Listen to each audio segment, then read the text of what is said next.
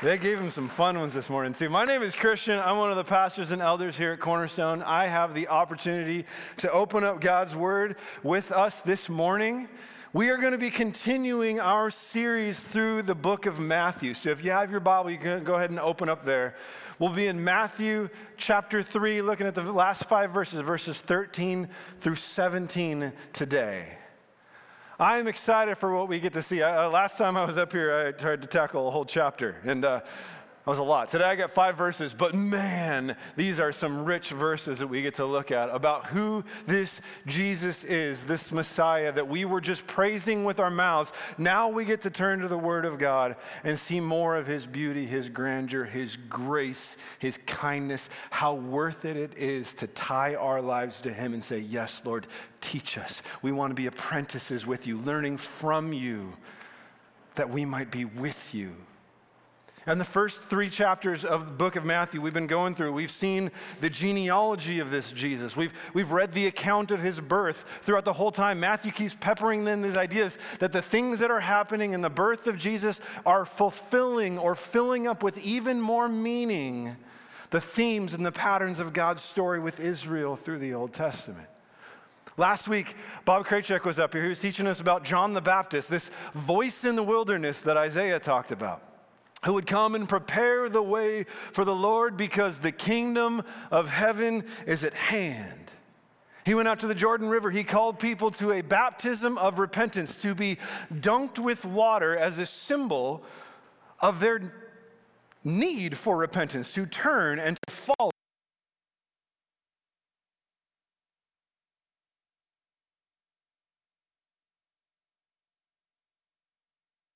And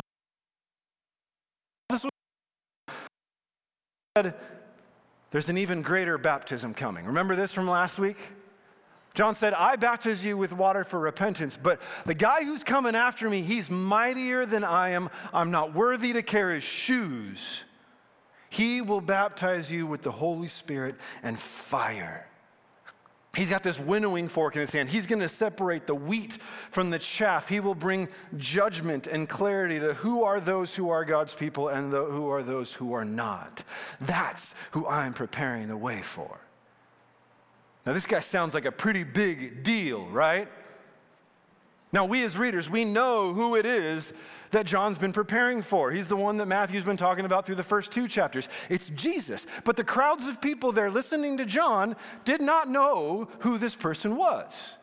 We're not even necessarily sure all of what John knew about who exactly this person was. And so, with all of that big buildup that John gives him, when Jesus comes on the scene, it's a little bit anticlimactic, isn't it? A little bit? He comes in almost anonymously, just as one of the multitude of people who would come to be baptized by John. He doesn't immediately bring that greater baptism, he comes first to be baptized by John. That's the part of the story we're going to look at today. So, again, in your Bibles, starting in Matthew chapter 3, verse 13, here's what it says. Then Jesus came from Galilee to the Jordan to John to be baptized by him. John would have prevented him, saying, I need to be baptized by you, and do you come to me? But Jesus answered him, Let it be so now, for thus it is fitting for us to fulfill all righteousness. Then he, or John, consented.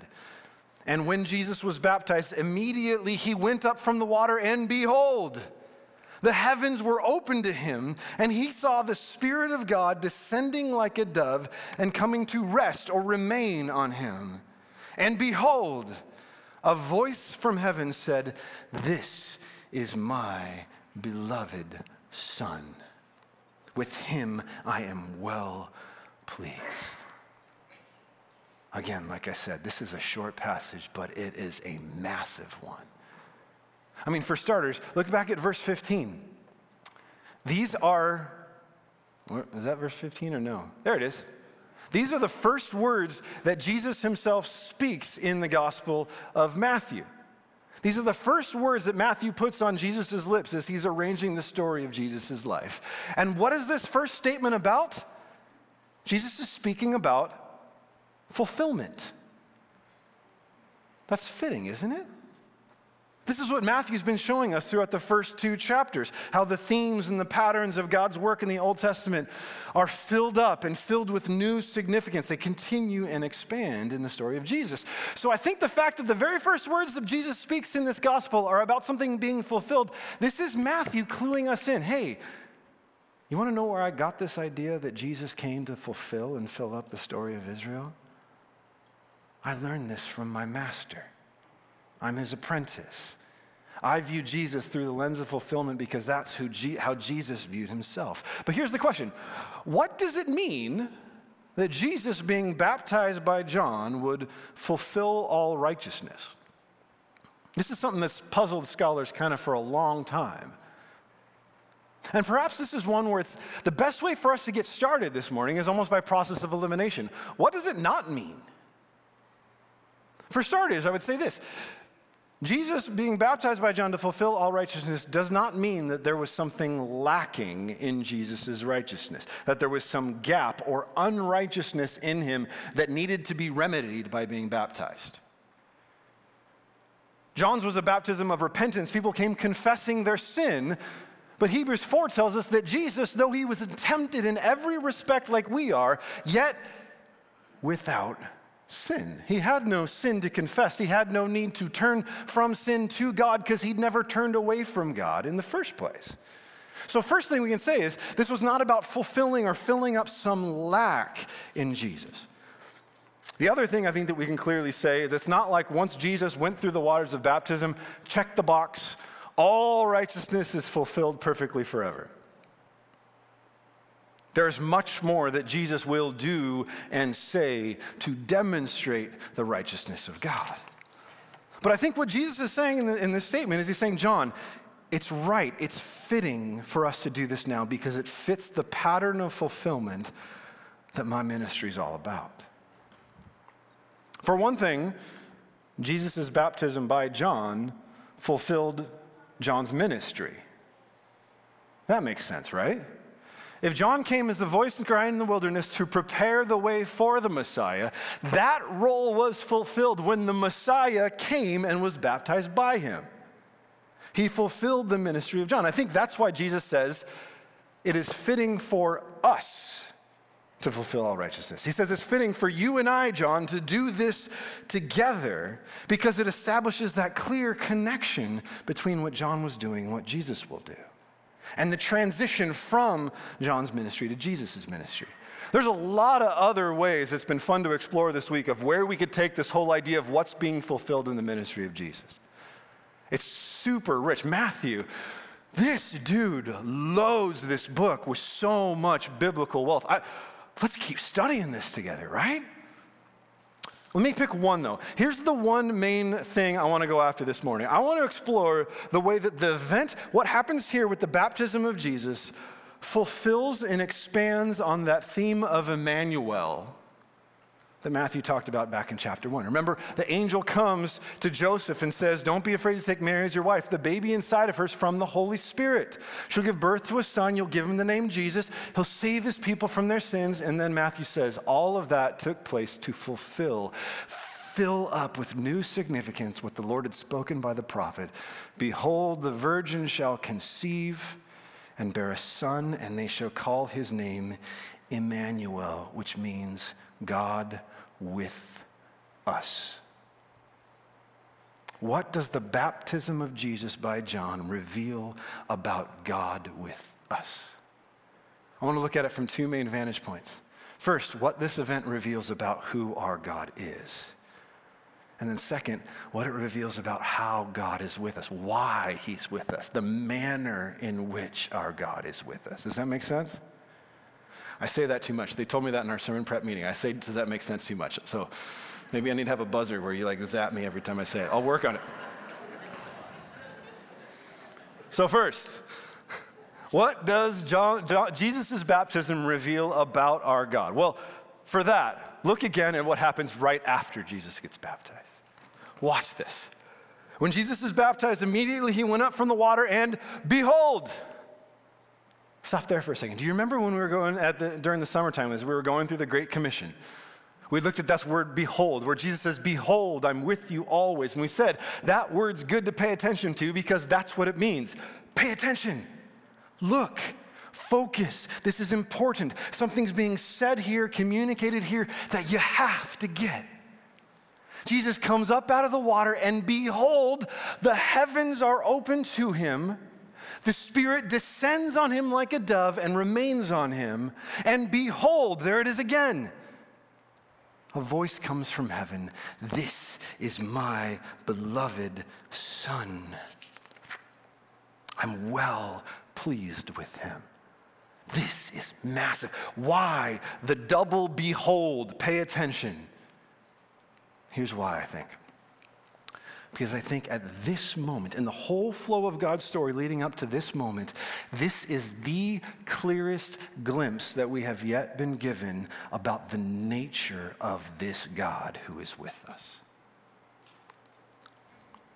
Think about this for a second. All the way back, if you go all the way back to Genesis chapter 1, 26, when God creates humans, what does he say? Let us make man in our image. So God is an us. What does that mean? Keep reading. Keep reading. Watch the way that this theme of the usness of God unfolds. As a matter of fact, if you go a little bit earlier in Genesis 1, in Genesis 1, verse 2, we read of this, this one who's called the Spirit of God, who's hovering over the waters at the very beginning of creation. And then throughout the story, we see this Spirit of God called the Holy Spirit active within the story. When we come to Exodus, the burning bush with Moses, God reveals to Moses his name, Yahweh. This is who I am. I am who I am. And yet, throughout the story, we also regularly come across this being who's called the angel of Yahweh. And when he shows up, it's interesting because he both speaks as Yahweh and then in some ways is distinguishable from Yahweh. What do we do with that? This is what I think is so powerful. All these hints and clues planted throughout the story of the Old Testament, showing us that the Almighty, infinite Creator God, the source and point and goal of everything that exists, is an us and an I that he is persons in community, a fellowship. And in the baptism of Jesus, that theme of the usness of God is filled up, fulfilled, revealed in even greater clarity than ever before. Again, look at this. When Jesus was baptized, when he came up from the water, behold, the Spirit descends on him like a dove. And then, behold, this voice from heaven calls Jesus his son. So, who is the one who's speaking if he says that this is his son? The Father. What is being revealed about this God who is with us? He is Father, Son, and Holy Spirit. Three in one the Trinity, one God eternally existing in three persons. Now, I'll tell you this right now. Anytime I've had to try to teach on the Trinity, I feel small. My words feel feeble. How do we wrap our minds around this? I mean, think about this. This right here, this is not the moment where Jesus somehow becomes the Son of God. That's a teaching that's been prevalent throughout the history of the church called adoptionism that Jesus was just maybe a very good man, perhaps even a sinless man, and God looks at him and says, Hey, I'm going to promote you up to the level of my son. I'm going to somehow deify you, and now you are my son. That's not what this is saying. What is revealed when the Father speaks from heaven and declares Jesus as his Son is not who Jesus becomes at this moment, but who he has always been for all of eternity the eternal Son of the Father. The Father is the eternal Father of the Son. Now, that, that can be hard to wrap our minds around. I mean, even for those of us who are fathers or mothers, parents, or we are all children at some point. We have some context for that parent child relationship. But especially as parents, right? We can remember life before that. We, being a father or a mother is not inherent to our identity. It was an additional identity or role that we took on at the moment that our children were born or adopted or brought into our family. But there has never, ever, ever, ever been a time when the Father was without the Son. And there has never been a time where the Son was without the Father. It is who they have been for all of forever and who they have always been in their relationship to each other. And the Spirit, there has never been a time when the Spirit has not been co equal, personal participant in that triune relationship of God. So, again, what's being re- revealed in the baptism of Jesus is not something new about God, but who he has always been Father, Son, Holy Spirit, co equal, co eternal, of the same essence, perfectly unified in their workings, so that as hard as it is to make to wrap our finite minds around, we can truly say that this God whom we serve and worship and hang our lives on is not more three than he is one. He is not more one than he is three. He is, they are triune. One God, eternally existing in three persons. Just stop and contemplate that for a moment. You will feel small, and this God will feel big, and that is a very good thing. A lot of commentators think that, that what's recorded here in Jesus' baptism very intentionally mirrors what we see recorded back in the beginning of Genesis 1. I mentioned before this idea of the Spirit hovering over the waters. Take a look at this with me, real quick. Genesis chapter 1, verses 1 through 3. In the beginning, God created the heavens and the earth. Everything that exists exists by the God who, from the God who has always existed. Excuse me. The earth was formless and void. Darkness was over the face of the deep. And the Spirit of God was hovering over the face of the waters. And then God said, Let there be light. Here's the image the Spirit hovering over the waters. Then God speaks, and creation unfolds. Here's something that's really interesting there's something called the Targums. They were Aramaic translations of the Old Testament. Aramaic was, was the, the language commonly spoken by the people of Judea in Jesus' day. It's most likely the language that Jesus spoke as well. And in the Aramaic translations of the Old Testament, right here in Genesis chapter 1, verse 2, the rabbis at the time who were translating it inserted a phrase. They inserted this phrase The Spirit of God was hovering like a dove over the face of the waters. To describe the, the nature, the, the brooding, if you will, like, a, like a, a mother hen over her chicks, bringing life to this world.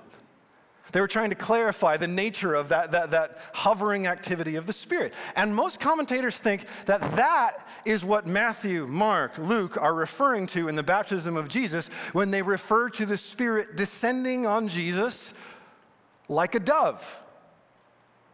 Not that there was a bird that landed on Jesus. We're supposed to understand the symbolism as the Spirit. The point being communicated is that a new creative event is about to take place, like what we saw in Genesis 1.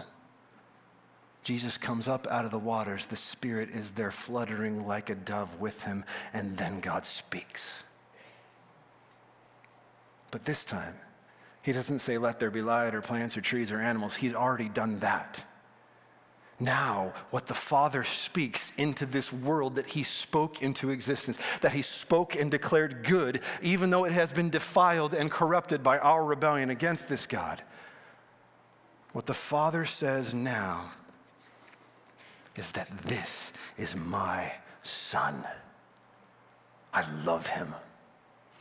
I delight in him. I think that is profound and worthy for us to stop and marvel at for a moment.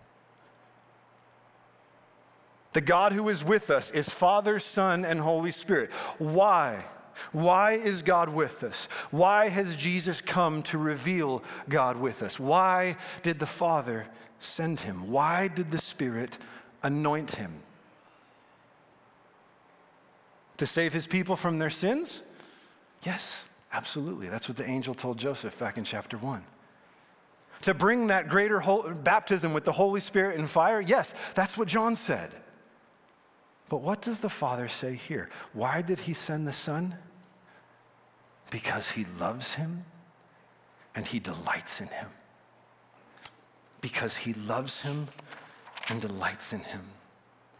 In sending Jesus as God with us, the Father, think about this, is sharing with us the one that he loves, the one who brings him the utmost joy and delight. And he sent him to be with us so that the joy that the Father takes in the Son, we might delight in him too. Think about that for a moment. That, that's what makes the Trinity not just some doctrine that we believe. Oh, yeah, we have to believe that because what Christians have always believed, or just try to study or say it's like an egg or phases of water or some cheesy illustration like that. It's not also just some, some doctrine we put up on the shelf to gather dust because we can't wrap our minds around it. Maybe someday I'll understand it. Instead, the Trinity, I believe, is the most delightful, most foundational doctrine of the Christian faith. This doctrine that God is three in one is meant to ignite our joy and love and desire for this God as we see the joy and love and delight that the Father, Son, and Holy Spirit have shared forever. And then think that's what God created us to join in. Think about this with me. I came across this quote from Tim Keller. This is actually a book that he wrote called uh, Jesus the King on the book of Mark. But hey, guess what? John, uh, Mark's gospel records Jesus' baptism too. And here's what he says about the nature of our God revealed in this baptism. I think this is great. Watch this. The Father, the Son, and the Spirit are each centering on the others, adoring and serving them and because the Father, Son, and Spirit are giving glorifying love to one another, God is infinitely and profoundly happy. Think about this. If you find someone you adore, someone for whom you would do anything, and then you discover that this person feels the same way about you, does that feel good? It feels sublime, Keller says. And then he says this that's what God has been enjoying for all eternity. The Father, the Son, and the Spirit are pouring love and joy and adoration into one another, each one serving the other. They are infinitely seeking one another's glory, and so God is infinitely happy. That's amazing. If that's who our God is, if that is what God has been experiencing for all eternity, this also really clarifies for us what God's motivation must have been in creating the world and beings like you and me in the first place. Not out of need, but out of generosity to share this happiness with us. He's not creating because he's lonely, but because he is fully fulfilled in the fellowship of Father, Son, and Holy Spirit and wants to welcome us into that. Stop and think about that for a moment. We were made by God in His image so that He might share His presence with us through the Holy Spirit, so that we, who exist as an expression of the love and delight and generosity of the Trinity, might participate in the love and delight of the Trinity.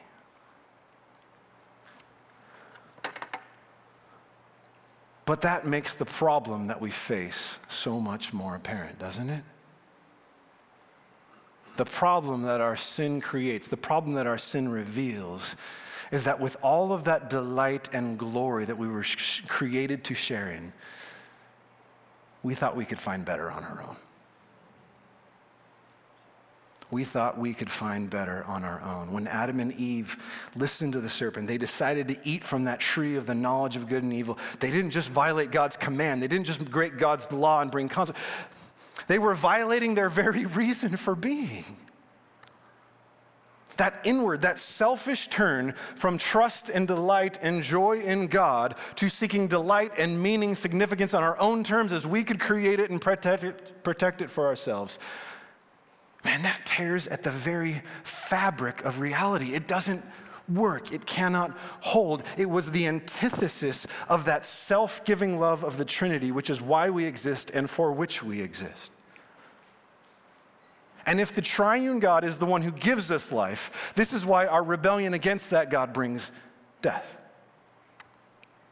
And now, all of us, these descendants of Adam and Eve that we are, we inherit those same inwardly turned, selfish hearts, that same curse of death. And yet, the glorious good news of the gospel of our triune God is that He is at work, united together in a mission to overcome our evil and bring us back to Himself. Amen. Thank you. Praise God. Think about it. John 3:16. Why did God send his son? Because he loved the world in spite of ourselves. So that whoever believes in him would not perish but have everlasting life. I love the way that John puts it in 1 John chapter 4 when he says this, "In this is love."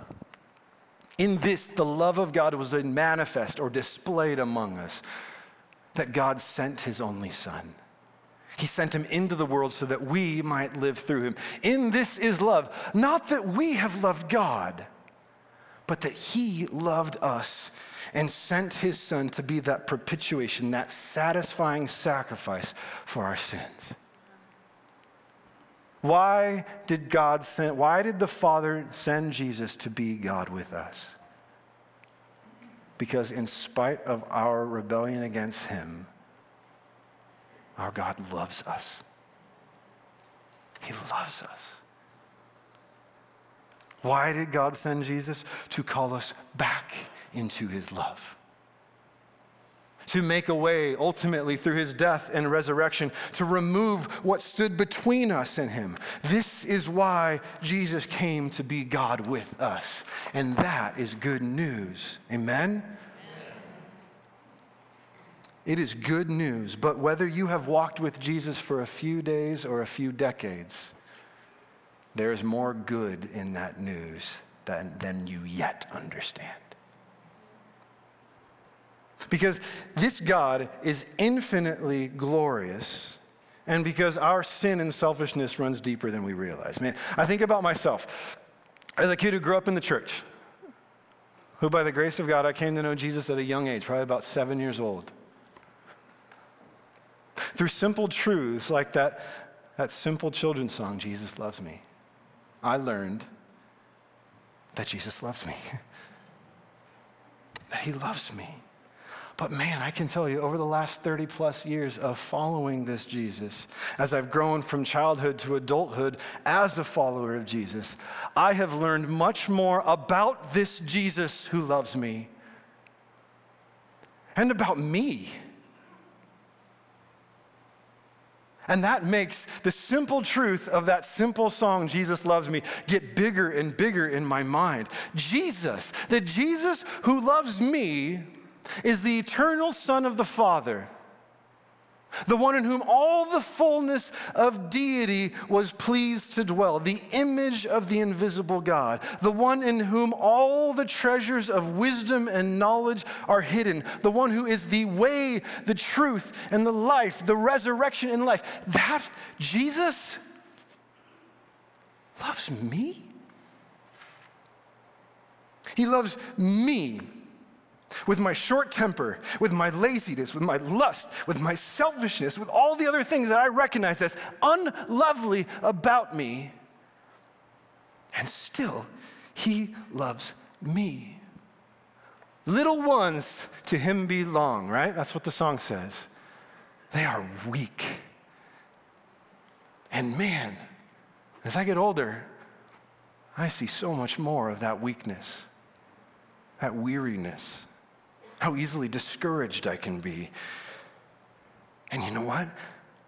I find so much comfort in the idea that, that though we are weak, He is strong.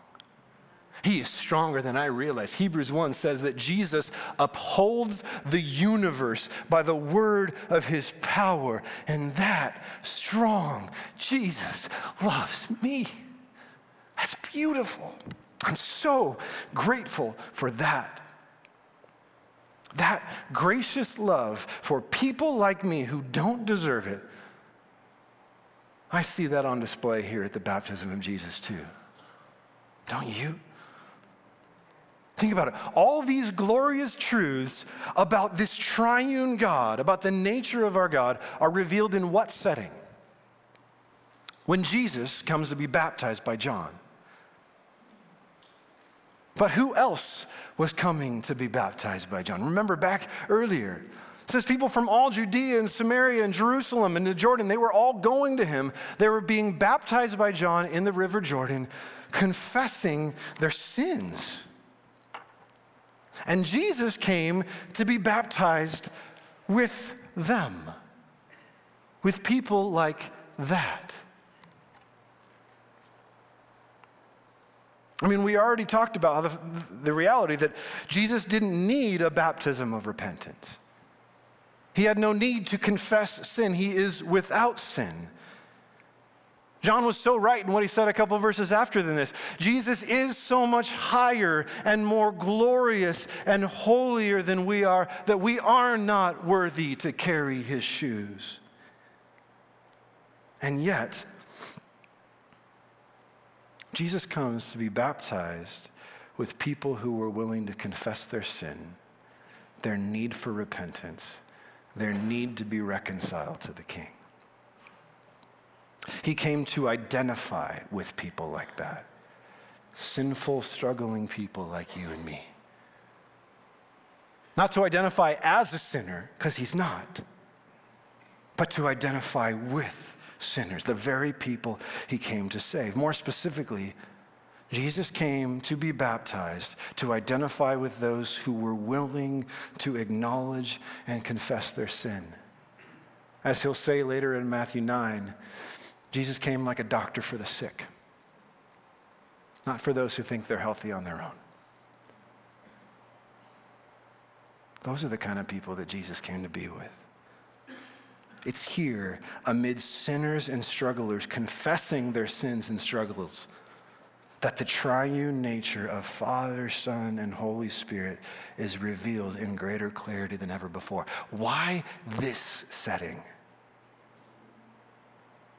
Because not only does it reveal the triune nature of our God, it reveals to us the character, the heart of this God who is with us. Listen to the way Isaiah says it.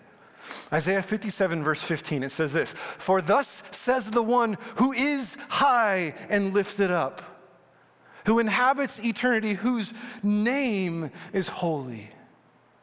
I dwell in the high and holy place and also, and also, thank you for that, and also with him who is of a contrite, a crushed or lowly spirit, to revive the spirit of the lowly, to revive the heart of the contrite. This is our Emmanuel. This is the God who's with us.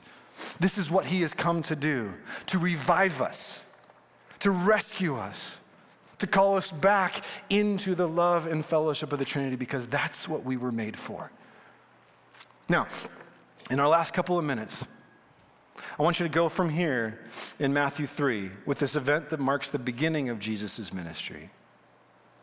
And all the way to the end, the ministry of Jesus, which culminates in his death and resurrection, and then concludes in Matthew 28 with his commission to his disciples. Think about the imagery, the, the truths we've seen in Jesus' baptism, and look again at this commission. Jesus says, Go make disciples of all nations. And what do we do? We baptize them. In preparation for the Messiah, like John did? No. We baptize them in the name of the Father and of the Son and of the Holy Spirit. the triune God revealed in the baptism of Jesus. Do you see the parallel there? In his baptism, Jesus came to identify with sinners and strugglers like us and to reveal the identity of our triune God. And then to those who come to him and trust in him and say, Yes, Jesus, you are my king. He says, Okay, now it's time to identify with me. Now it's time to identify yourself, root your identity, not who you say you are, not who the world around you says you are, not who your parents say you are, not who you want to be. Root your identity in this. Through Jesus Christ, through his death and resurrection, you have been called back into the fellowship and love of the Father, Son, and Holy Spirit. That's the reality that we confess and recognize every time we baptize someone in these tanks. Through Jesus, God has made a way to bring us back into fellowship with Himself, not only to forgive our sins, not only to give us eternal life instead of eternal fire, but to call us back into that mysterious dance of love of the Trinity. That's what we were made for. That's what we were saved for. So I say this to you, my brothers and sisters. If you are a follower of Jesus and you have not yet identified yourself with the Father, Son, and Holy Spirit through baptism, you should. You absolutely should. If you're interested in being baptized, if you want to talk to somebody about what it means, I would love to talk with you. One of the other pastors or leaders up by the prayer room would love to talk with you. If you don't want to do that, there's also a page on the website. You can go to cornerstonesimi.com about. Click down on that drop down menu to baptism. There's a simple form. You can say, Yeah, please contact me. I want to talk to somebody about baptism. If you're not a follower of Jesus yet, love to talk with you and pray with you as well. This Jesus who we've been singing to and now talking about, he is high and exalted. He is worthy of our worship. That's why we want to make a big deal out of him every Sunday we gather together. But he's also gentle and humble. He is a friend of sinners. He is near to those who are lowly in spirit. And if you hear those descriptors and you say, Yeah, that's me, come to Jesus. Come to him. You will find refreshment, reviving for your soul. If you're curious about this idea of the Trinity or, or just kind of intimidated by it, what do I do with this? There's a great book I'd love to recommend to you. It's a book uh, by a guy named Michael Reeves, and it's called Delighting in the Trinity. And kind of like the title of that book demonstrates, his argument is to say, again, the Trinity is not just a doctrine we believe or defend or a mystery we can't wrap our minds around. This idea that our God is three in one is meant to delight us, delight our hearts. I would highly recommend that to you.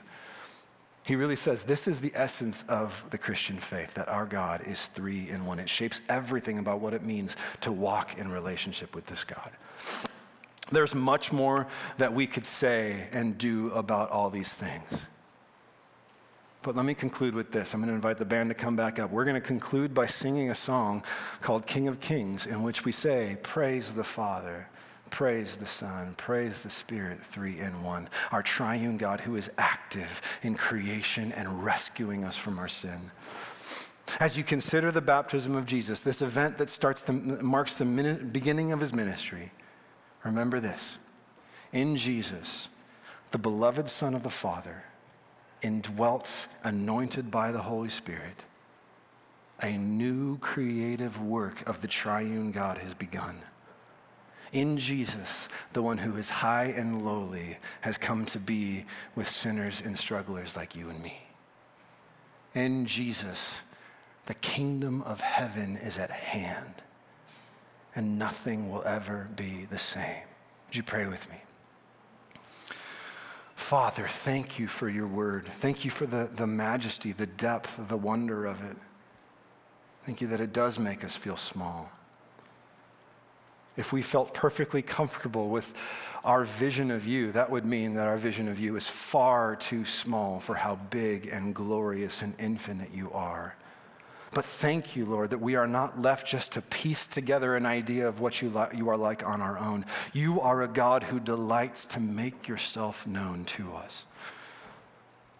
You are high and exalted, and you are with those who are lowly and discouraged, those willing to confess and acknowledge their need for you. Lord, I pray for those in here, whether they are followers of Jesus or not Lord, would you help us to see our need for you, to confess our need for you, to find in you that strong Savior that we need to meet us in our weakness. You are God with us. Thank you. That in spite of the fact that we are born far from you, you come to us out of love, out of your love for yourself, your love for the delight of the Trinity and to call us to share into that love again. What, what boundless grace. We pray this in Jesus' name. Amen.